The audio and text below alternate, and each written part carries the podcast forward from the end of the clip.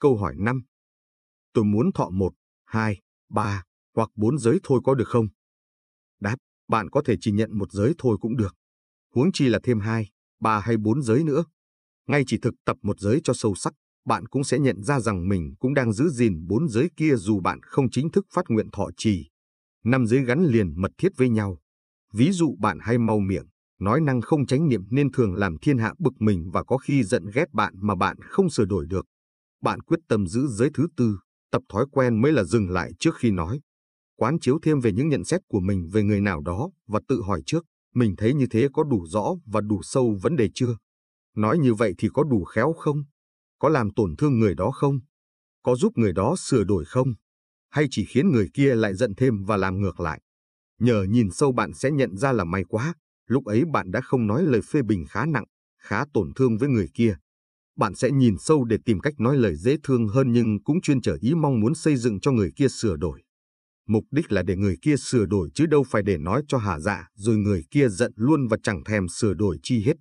Một lời nói không có nhìn sâu có thể làm tan nát trái tim người kia và giết niềm hy vọng của người ta và làm cho người đó mặc cảm suốt đời.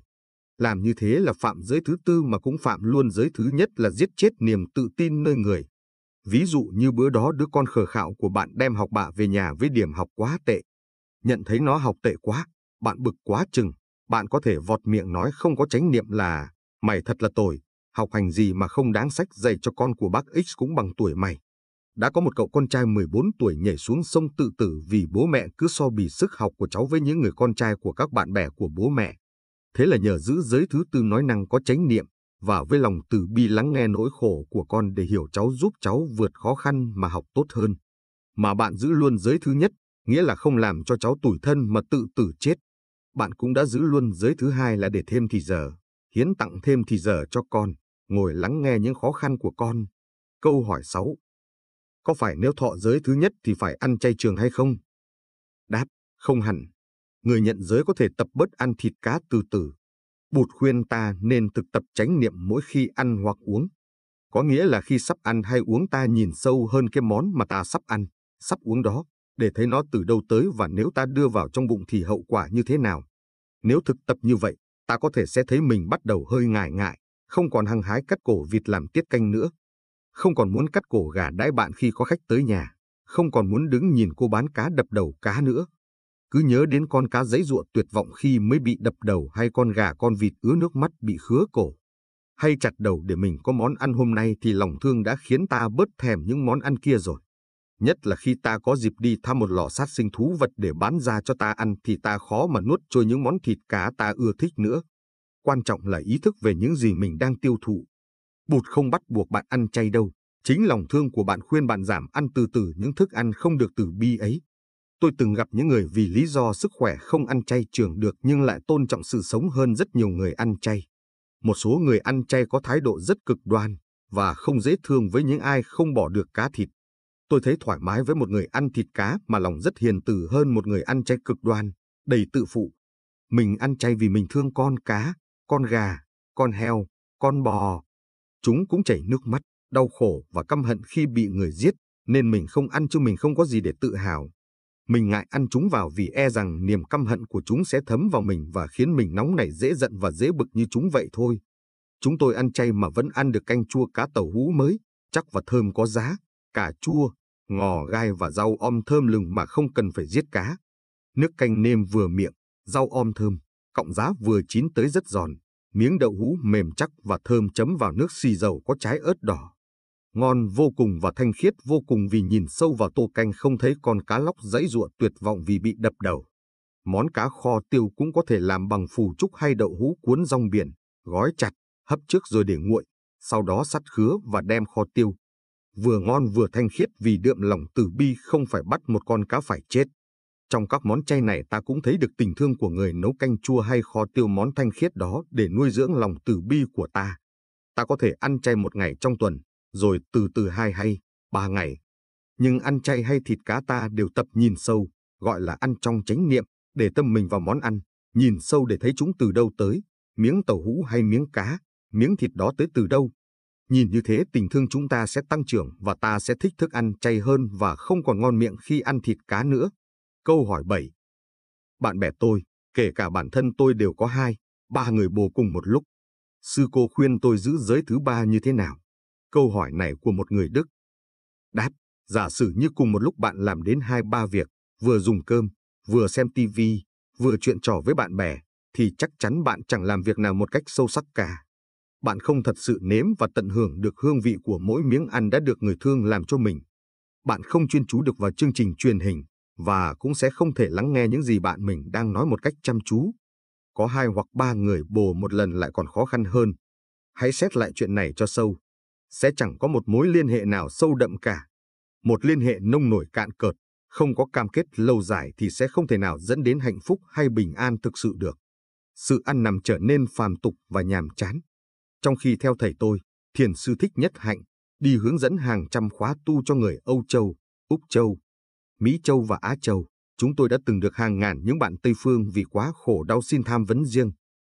Trong những câu chuyện của họ, tôi học được rằng từ ngày có thuốc ngừa thai, sự ăn nằm của nam nữ không sợ hậu quả nguy hại nữa thì sự trao đổi thân xác trở nên quá nhàm chán, phàm tục. Người ta nhàm chán nhau và thay đổi người tình, thay chồng đổi vợ quá dễ dàng. Ông cha ta ngày trước cần bàn bạc thật sâu xa để đi đến hôn nhân rồi mới trao thân cho nhau. Thật là cẩn trọng là vì nghĩ đến việc tiếp nối gia phong, có con có cháu để nối dõi. Ngày nay có nhiều người sống đến bốn mươi, năm mươi tuổi, đã ngủ với hàng chục người rồi bên nam cũng như bên nữ mà khi nghĩ tới chuyện lập gia đình thì vẫn không sẵn sàng, vẫn do dự, sợ hãi. Họ thấy cuộc đời phàm tục quá, nhàm chán quá và luôn tự hỏi, mình sống để làm gì? Nếu mà có con thì còn ghê hơn nữa vì mình còn chưa biết làm gì với sự sống của mình mà. Có con thì sẽ đưa chúng đi về đâu? Rồi ý nghĩ tự tử cứ lảng vảng trong đầu họ. Đó là hậu quả của cuộc sống quá phàm tục, không có chánh niệm, không biết nhìn sâu để trân quý mỗi sự kiện mầu nhiệm của sự sống. Có một cô bác sĩ người Đức ba mươi sáu tuổi, quá ê chề sự sống buông thả, ăn uống, khiêu vũ thâu đêm. Cô cũng đã từng ăn nằm với rất nhiều người bồ. Có người thì ba tháng. Có người được tám tháng và cũng có người kéo dài được hai năm, rồi cũng giận hờn, chê trách, giã tan. Sau khi được dự hai mươi mốt ngày tu chánh niệm ở làng Mai, cô đã quyết định thọ năm giới quý báu và nhất là giới không ăn nằm với người mà mình chưa chắc là sẽ sống suốt đời với nhau. Sau hai năm xa làng Mai, khi gặp lại tôi, cô đã vui mừng báo tin là cô sắp lấy chồng, vì cuối cùng cô đã tìm ra được người yêu lý tưởng của mình. Từ ngày rời làng Mai, cô ấy quyết tâm nói năng trong chánh niệm, đi đứng trong chánh niệm, ăn uống trong chánh niệm và làm việc trong chánh niệm, thong thả, thảnh thơi và trân quý từng việc nhỏ nhặt của sự sống. Cô hành xử như vậy với tất cả những người bạn trai hay bạn gái của cô. Nếp sống của cô đã trở nên thật sâu sắc và giàu có với những người chung quanh. Cô có vài bạn trai cô đều đi chơi, đều chia sẻ nếp sống sâu sắc của mình. Có khi cô cũng chịu đi núi chơi vào ngày cuối tuần.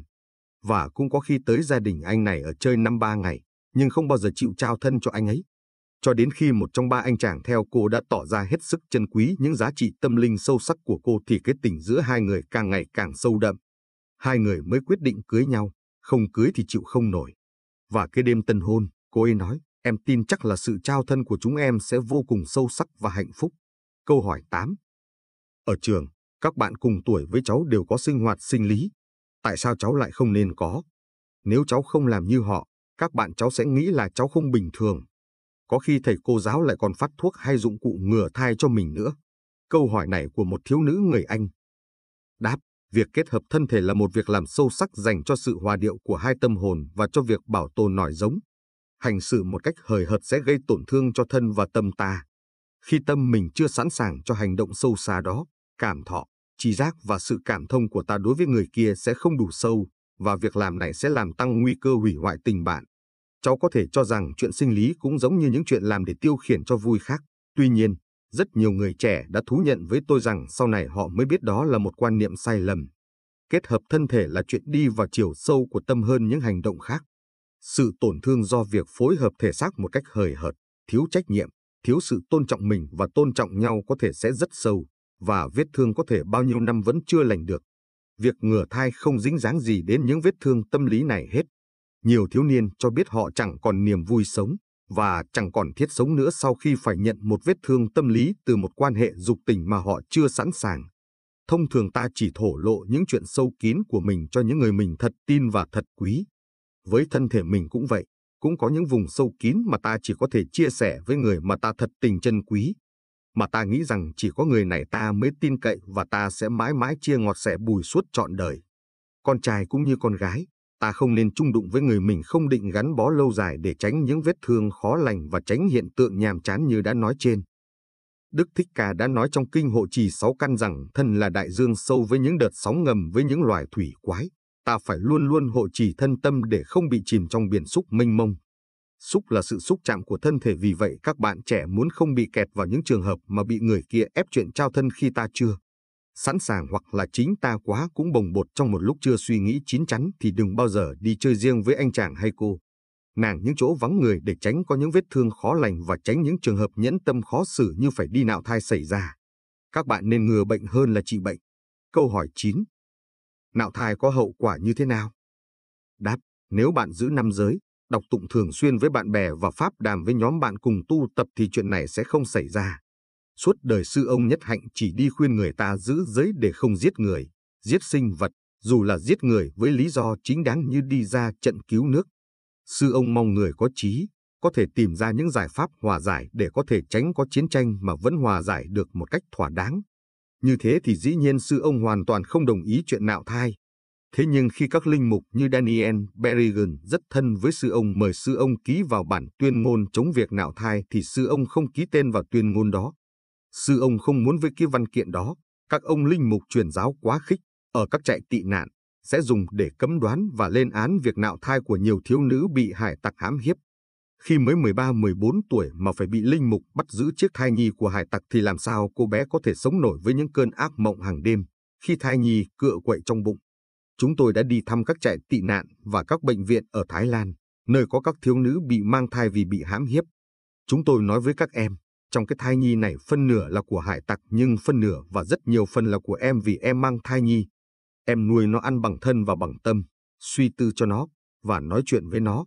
Nếu em có đủ sức mạnh tinh thần để nghĩ rằng tên hải tặc kia khi mới ra đời có thể đã là một đứa con mà cha không nhìn, mẹ thì ấu trĩ, không biết nuôi, hoặc không có tiền để nuôi nấng và cho nó học hành. Nó đói cũng không ai cho cơm ăn, nó bị bắt làm lụng cực nhọc và lúc nào cũng sẵn sàng bị bóc lột sức lao động và đánh đập. Suốt cả đời người hải tặc kia có thể chưa được ai thương và vì thế chưa từng biết thương là gì. Cho nên, khi lớn lên người đó chỉ có thể hành xử như cách mà cuộc đời đã dành cho họ.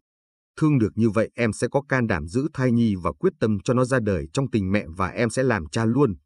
Nếu em chưa sẵn sàng và có lòng từ như trên và hoàn cảnh cũng không cho phép thì em có thể nói với cháu thai nhi trong bụng là mẹ chưa sẵn sàng nuôi con khôn lớn. Vậy thì mẹ nuôi con chín tháng rồi mẹ sẽ cho con vào một gia đình mà không có con để họ đủ điều kiện nuôi nấng và chăm sóc con nhé. Hoặc là con ráng chờ vài năm, mẹ lớn lên, lập gia đình đàng hoàng, có cha có mẹ đầy đủ, mẹ sẽ đón con trở lại trong bụng mẹ nhé. Như thế thì việc phá thai vì hải tặc hãm hiếp, cô bé thuyền nhân sẽ không bị mặc cảm tội lỗi.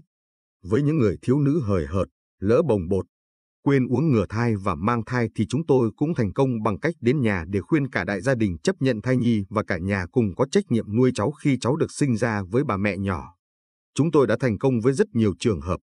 Có trường hợp cô C mang thai với một người không đứng đắn, rồi hai người chia tay. Vì gia đình cô C là một gia đình nhân hậu, nghe lời tôi nên đã quyết tâm giữ thai nhi. Sau đó cô C lấy được một người chồng rất hiểu biết, hiểu cô C và hiểu hoàn cảnh của cô, đã hoàn toàn chấp nhận con của cô C là con của mình. Nhiều bạn gái Tây Phương, vì không sống theo nam giới nên ăn nằm không giữ gìn, vì vậy cứ vài năm lại đi nạo thai vì luật pháp cho phép mà. Nhưng sau khi những cô ấy có gia đình thì rất khổ, nhất là khi tuổi đã lớn, những day dứt về việc nạo thai trong quá khứ làm họ rất khổ, họ bị mất ngủ và bị bệnh trầm cảm nặng.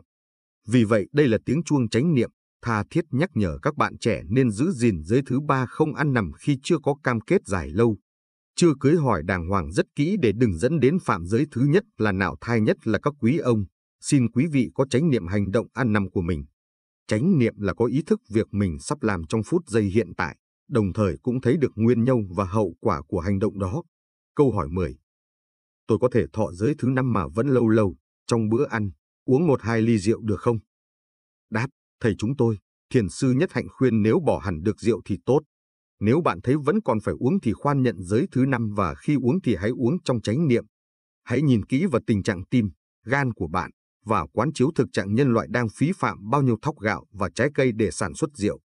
thay vì dùng để nuôi sống những người thiếu ăn và chết đói trên thế giới. Quán chiếu như vậy mình sẽ thấy lòng từ bi của mình bị soi mòn một chút mỗi khi uống rượu, và ta sẽ bớt uống rượu từ từ. Nếu bạn chưa sẵn sàng để dứt hẳn rượu thì hãy thọ bốn giới đầu và tập uống trong chánh niệm cho tới khi có thể bỏ hẳn được.